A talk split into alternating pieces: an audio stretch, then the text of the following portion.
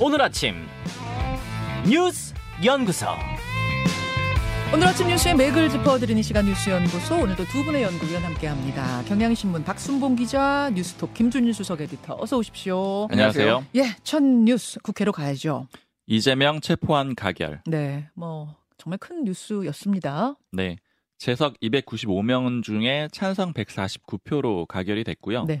반대는 136표, 기권은 6표, 무효 4표였습니다.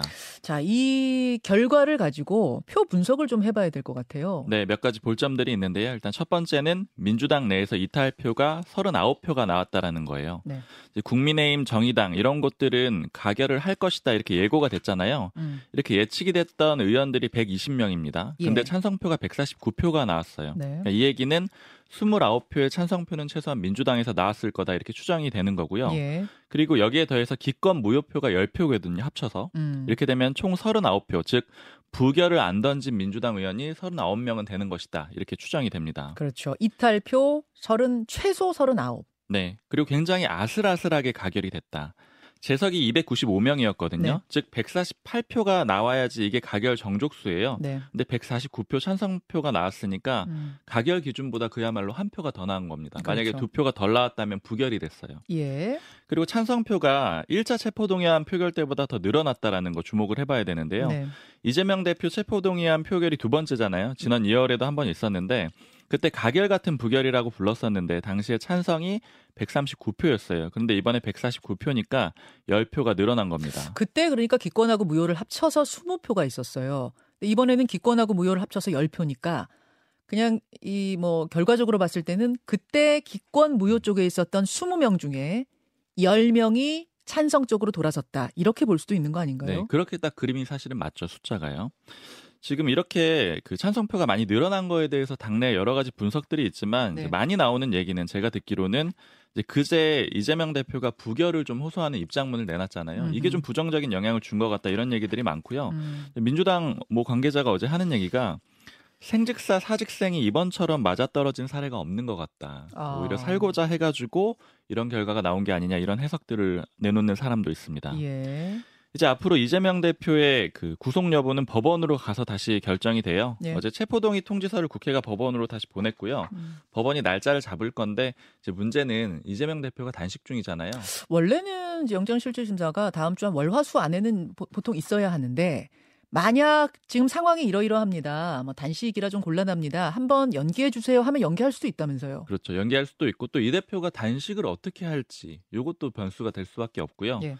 이 대표는 일단 체포동의안 가결 요 안건에 대해서는 침묵을 유지하고 있는 그런 상황입니다. 민주 당내 분위기는 어떻습니까?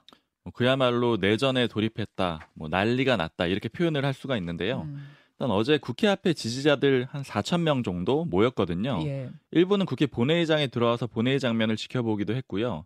가결 결론이 나오니까 우는 사람들도 있었고 또 욕하고 고함치고 하는 사람들도 있었거든요. 음.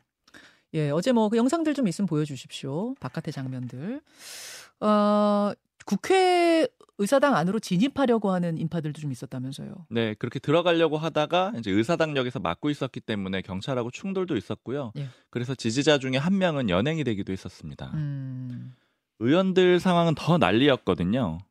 그러니까 어제 의원총회가 바로 열렸어요. 예. 그 다음에 여기에서 원내대표 사퇴하라 이런 목소리가 나왔고 네. 다시 최고위원회 열렸다가 또 다시 의원총회 열렸다가 또 마지막에 최고위가 입장문 내고 이렇게 여러 가지 상황들이 있었고요. 네. 자정 넘어까지 회의하는 그런 상황이었어요. 그리고 결국은 원내 지도부가 사퇴하는 쪽으로 결론이 났네요. 네, 총사퇴가 나왔고요. 그리고 사무총장하고 사무총장 아래 정무직 당직자들도 사퇴하기로 이렇게 입장이 남았습니다. 아, 그러니까 결론을 내보자면 최고위원들만 남았다 이렇게 보시면 되고요. 최고위원들만 남았다. 굉장히 일사천리로 진행이 됐는데 어제 바로 최고위가 원내대표 선출 기구를 만들겠다. 이걸 안건으로 올려서 오늘 오후 2시에 당무위원회가 열리거든요. 바로 원내대표 뽑아버리는 거예요? 바로 그 선출하는 작업을 시작했다라고 볼 수가 있는 거죠. 예, 그러니까요. 근데 다만 이게 사무총장이 교체될지는 아직 알 수가 없는 게 음. 이재명 대표가 조정식 사무총장한테 이 사의 여부 결정하기 전까지는 일해달라 이렇게 얘기를 했다라는 음, 거예요. 음. 즉 이렇게 되면은 원내 지도부만 딱 도려내지는 그런 그림이 됐고요. 아, 어제 최고위가 입장문을 내놨는데 가결은 해당 행위다. 최고위원들이 조속히 당을 안정시키고 이 대표 끝까지 지키겠다. 이런 입장을 내놨습니다. 예. 어제 상황에 대해서 이제 좀 명확하게 확인이 되는 건 아니지만 나오는 얘기들이 뭐가 있냐면은 예. 어제 박강원 원내대표가 이 대표 병원 찾아가서 만나고 그 다음에 돌아와서 의원들한테 설명을 할때 예. 당을 통합적으로 운영을 하겠다 이런 얘기를 이 대표가 했다라고 전달했거든요. 이제 맞아요. 그러면서 일종의 부결을 해달라 이런 뉘앙스를 풍겼었는데 이 과정에 대해서 좀 해석들이 있는 게 음. 이제 박강원 원내대표를 이제 대표로 해가지고 비명계 쪽에서 이 대표를 좀 설득하지 않았겠느냐. 그러니까 즉 음. 예를 들어 대표직 거치 같은 것들을 좀 이유로 근거로 들고 쉽게 말하면 부결표를 몰아드릴 테니 뭐 이선 후퇴 하시는 게 어떻겠습니까? 뭐 이런 좀 어떤 중재 작업이 들어간 게 아니냐라는 소문은 파다했어요. 맞습니다. 그런 해석들이 있고 그래서 이거를 받아오는 게 안 됐다. 첫 번째 해석은 이게 잘 안 됐다. 그러니까 음. 이재명 대표가 거부했다. 이게 첫 번째 해석이 있고 그럼 거부란 말은 이선 후퇴는 내가 할 수 없고 통합기구 만들어서 통합적으로 운영하겠다 이렇게 메시지 나온 거 아니냐? 맞습니다. 그렇게 음. 보는 해석이 있고요. 그리고 또 하나는 박강원 원내대표가 이런 협상을 했으나 결국에는 비명계를 설득하는데 실패했다. 뭐 이런 해석도 같이 있습니다. 자, 예, 요거는 잠시 후에 오늘 뭐 비명, 친명 다 인터뷰를 할 거거든요. 의원들한테 조금 더 자세한 얘기는 들어보도록 하고 김준일 에디터. 예. 자, 이런 결과 사실은 어제까지만 해도 가결 쪽으로 움직이는 수가 조금 더 있겠지만 그래도 음. 결과는 부결일 거야라고 논평하는 분들이 훨씬 많았거든요. 음. 대다수였거든요. 그런데 가결 거의 40표에 가까운 이탈표가 나오면서 결정된 가결.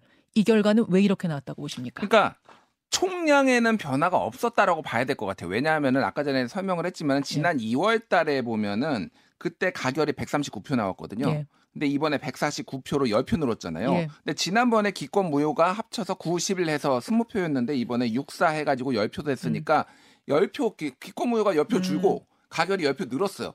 그러면은 총량은 지난번에도 한 40명 정도. 근데 음. 이번에도 40명 정도인데 음. 그 구성이 좀 더 적극적으로 가결을 해야 되겠다라고 마음을 먹은 의원들이 늘어났다라고 그러니까 이제 봐야 되는 것 같아요. 아, 부결표는 못 던지겠지만 그렇다고 가결표도 못 던지겠어 했던 음. 그 의원이 한 20명 있다가 음. 그 20명의 의원 중에 10명이 가결이다로 돌아섰다 그 말이네요. 그렇죠. 이제 그 총량, 소위 말해서 이제 비명계라고 적극적 행동하는 비명계 총량이 변하지는 않았다라고 봐야 될 것 같고, 그러니까 이게 의원으로 따지면은 당내에서 한 4분의 1 정도는 그 정도고, 예. 그리고 4분의 3이 이제 친명계 아니면 대세 주종 뭐이 정도 이제 구성으로 봐야 될 것 같습니다. 그래서 왜 그랬냐 그러면 어저께 저도 뭐뭐 비판도 하고 그랬는데 그 소위 말해서 페이스북에 쓴 부결 호소 음. 요게 이제 역풍이 불었다라고 보는 게 맞을 것 같아요. 상당수 의원들도 예. 그 얘기를 많이 하고 있거든요. 예. 그러니까 이게 이, 이재명 대표한테 비명계 의원들이 뭐 이런 박용진 의원이나 이런 음. 분들이 입장을 좀 밝혀라라고 음. 하는데 이거는 당당하게 가결을 받겠다라고 얘기를 하면 당에 부담이 안 되지 않느냐 이런 취지로 얘기를 했는데 음. 갑자기 부결 호소를 해보니까 이게 뭐지? 다들 이제 벙쪘다라는 거예요. 그래서 이게 안 되겠다 이렇게 좀 뭐 했다라는 거죠. 그래서 음. 본인이 얘기했던 뭐 이렇게 정확하게 얘기했습니다. 불체포 권리를 포기하겠습니다. 검찰이 소환한다면 10번이나 100번이라도 응하겠습니다. 6월 19일에 이제 그 음. 내기를 했는데 이거를 다 뒤집은 거 아니냐. 음. 근데 여기에 대해서 좀 강한 반감이 있었고 예, 통합- 어제 음. 유인태 사무총장은 예, 어제 그 표결 전에 출연해서 했던 말 중에 제가 하셨던 말씀 중에 기억이 나는 건 뭐냐면 지난번에 무효 기권표 던진 20명들 중에 중진이 꽤 있었는데 그 사이에 무슨 일이 있었냐면 그 중진들의 지역구에 친명 인사들이 이제 깃발을 꽂기 시작했다. 음. 이 부분이 한 10명 정도로 움직이는데 또 영향을 줬을 것이다. 이런 취지의 말씀을 어제 인터뷰 중에 하시는 것도 기억이 나더라고요. 네, 그러니까 결과 보고 나서. 영향을 줬겠죠. 그러니까 이재명 대표를 등에 업고 이렇게 오는 사람들 뭐 지금 좀 이따 뒤에 나온 뭐 이상민 의원 지역구에도 이제 뭐 그런 분들이 있고 그러니까 음. 그러니까 이게 뭐 영향이 이제 안 줬을 수는 없고 이제 복합적으로 좀 움직였다고 봐야 됐고 아까 전에 통합기구 운영 같은 경우에는 이런 표현을 쓰더라고요. 아니 김은경 혁신이도 혁신하겠다고 해놓고 자기 마음대로 당을 이렇게 만들었는데 이것도 너 이재명 대표 약속 어떻게 믿냐? 그것도 직전에 이렇게 막 나온 것에 아, 대해서 통합 기구를 어떻게 믿느냐. 예, 예, 뭐 이런 음. 얘기들도 이제 나왔습니다. 그래서 지금 이제 어제 지금 박강원 원내대표가 물러났잖아요. 예. 그러니까 힘의 역학 관계가 아직은 변하지 않았다라고 어, 봐야 되는 거죠. 그러니까 음. 사실은 이제 뭐 어, 박강원 원내대표가 비명계라고 보기는 어렵지만 굉장히 이제 중도파 통합파로서 굉장히 노력을 했지만은 결국은 음. 이 사태에 책임을 지고 물러났지만은 친명계는 아무도 안 물러났어요 지금 음. 최고위원들도 그렇고 지금 아무도 안 물러났 거든요. 예. 아직은 지금 힘의 역학 관계가 확 뭐 바뀌거나 무너지지 않았다라고 이제 봐야 될 것 같고 그 얘기는 원내 지도부의 색깔, 약간, 약간 색깔로 표현했을 때 원내 지도부의 색깔과 최고위원의 색깔이 살짝 달랐던 거예요. 결이 그렇죠. 달랐다고 봐야 돼요. 최고위하고 사무총장단은 남고 예. 원내 지도부만 도려내진 그런 그림이잖아요. 예, 예. 그러니까 비명계 중심의 지도부가 삭제가 물러났다. 됐다 이렇게 삭제가 그림이 됐다. 되는 거죠. 아, 아, 예. 예. 그래서 뭐 이제 이게 다시 원내대표를 뽑았을 때 친명이 될지 비명이 될지 뭐 이거는 이제 알 수가 없는 겁니다. 이제 음. 가장 중요한 거는 지게 그러면 이게 이제 제가 보기에는 이제부터 민주당 내용의 진짜 시작이다. 음. 진짜 시작이 될 것 같아요. 왜 그러냐면은 한 뭐 민주당 분이 그 얘기를 하더라. 이제 사냥이 시작된다. 사냥이 시작된다. 예, 예, 무슨 얘기냐면은 자 이제 민 그러니까 이재명 대표 같은 경우에는 이제 본인이 이제 네. 뭐 그러니까 노무현 대통령 탄핵에 비교, 비교하는 예를 들면 지지자들도 있거든요. 예, 예. 그러니까 이를테면은 이제 당했다. 이제 소위 말해서 음. 약자 프레임이 가능한 거예요. 그러니까 그러면은 전에는 소위 말해서 당 대표로서 외곽 조직, 뭐 지지자 조직을 활용하는 것에 대해서 막 비판도 있고 그랬잖아요. 네. 근데 이제는 더 이상 거리낄 게 별로 없다라는 거죠. 그러니까. 어, 그러니까 뭐 그래서 어쨌든 뭐 지시를 하진 않더라도 강력하게 지금 색출 작업이라든지 뭐 이런 것들이 막 들어갈 테고 음. 그 부분에 있어서 이제 사냥이라는 표현까지 이제 쓸 정도로 당이 좀 굉장히 혼란할 것 같고 민주당 지지자들의 생각은 어쨌든 이재명은 일종의 구원자예요. 그러니까 당을 구원할 사람, 나라를 구원할 사람 이게 그래서 지지자들에겐. 예, 그러니까 이게 쉽게 이게 시- 그러니까 비명계는 쉽게 얘기하면은 예술을 팔아넘긴 유다 같은 사람들입니다. 그 그러니까 지지자들에게 지지자들한테는. 음. 그러니까 이게 감정적으로 이게 쉽게 같이 가기가 더 어렵다라는 거 봤을 때는 이제 뭐 나중에 분당 뭐 이런 것까지도 이제 뭐 얘기가 홍익표 의원은 어제 나 탈당할래 이런 얘기까지 했다고 그러거든요 지금 어디서요? 어, 의원총회에서 열받아서 어, 싸우다가 홍익표 싸우다가. 의원이 동아일보 보도에 따르면은 네, 네. 야나 탈당할래 이런 얘기까지 나올 정도로 감정이 이제 격앙돼 있다. 이제 막 네, 그 시작했다. 당 상황에 대한 분노로 한 얘기라고 하더라고요. 그래요. 자, 자 일단 여기까지 정리하고 오늘 아까 말씀드린 대로 뭐 친명 인터뷰, 비명 인터뷰, 국민의힘 인터뷰까지 다 준비되어 있으니까요. 인터뷰로 좀 더 풀기로 하죠. 일단 박순봉 기자 두 번째 이슈 넘어갑니다. 한덕수 해임안 가결. 이것도 헌정사상 처음 있는 일 아닙니까? 네, 제1야당 대표 체포동의안 가결 이것도 처음이고 국무총리 해임 건의안 가결 이것도 역시 처음입니다. 사실 검사 탄핵 소추안도 어제 가결이 됐는데 이것도 네. 그것도 처음이에요. 이것도 처음이에요. 총리 해임 건의안 295명 투표에서 175명 찬성표 나왔고요. 반대는 116표 나왔습니다. 어제 이 대표 체포동의안 가결되고 바로 본회의가 중단이 됐거든요. 네. 그리고 그 전에 해임 건의안이 됐고요. 네. 그 나머지 중요한 쟁점들이 더 있었는데 이거는 다뤄지지가 못했어요. 네. 가장 대표적인 게 이균용 대법원장 후보자 인준 표결이거든요. 이건 음. 25일로 밀렸습니다. 음. 근데 이거 표결 거쳐야 되는데 이것도 인준이 반드시 필요한 그런 상황이거든요. 그렇죠. 네, 이 후보자 같은 경우에 청문회 보면은 다른 장관들이랑 좀 달라요. 사과도 많이 하고 고치라고 하면 수용도 하고 이러는데 이게 음. 야당이 수용을 안 해주면은 그러니까 표결에서 찬성을 안 해주면 직이 아예 임명이 안 되기 때문에 이런 상황이 벌어진다라는 것도 보시면 될 것 같습니다. 네, 네. 김주인 수석 에디터. 어제 네. 뭐 이재명 대표 표결 때문에 좀 가려졌지만 음.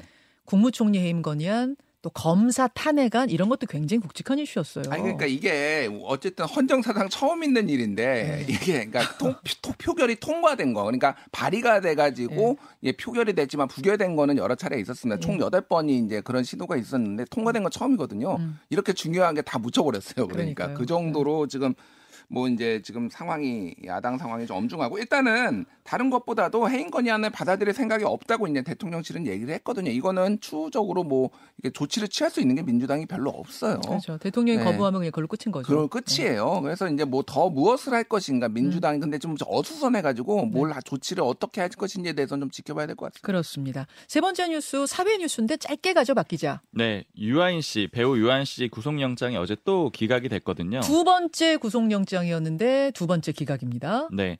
마약 투약 혐의 받고 있잖아요. 프로포폴 200여 차례, 수면제 천여 정, 그리고 미국에서 코카인 대마 투약했다 이렇게 검찰은 보고 있는데 네. 이게 두 번째라고 말씀드렸는데 지난 5월에 경찰이 영장을 신청했는데 기각이 됐어요. 그래서 음. 검찰이 이번에는 보강을 했는데 지인한테 증거 인멸도 지시했고 미국에서 대마피라고 다른 사람한테 강요했다 이런 음. 혐의를 적용을 했습니다. 네. 근데 어제 기각이 됐는데 법원은 왜 구속 기각을 했느냐면은 일단 마약이나 프로포폴 투약한 거는 본인이 인정하고 있고 음. 증거도 확보가 돼 있다. 아, 그리고 검찰이 추가로 제시한 혐의 있잖아요. 대마 피계했다 다른 사람 네, 이건 네. 다툼의 여지가 있다 이렇게 그, 정리했습니다. 그렇군요. 여기까지 소개하면서 두 분과 인사 나누죠. 고맙습니다. 감사합니다.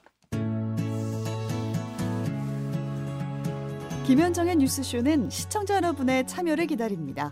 구독과 좋아요, 댓글 잊지 않으셨죠? 알림 설정을 해두시면 평일 아침 7시 20분 실시간 라이브도 참여하실 수 있습니다.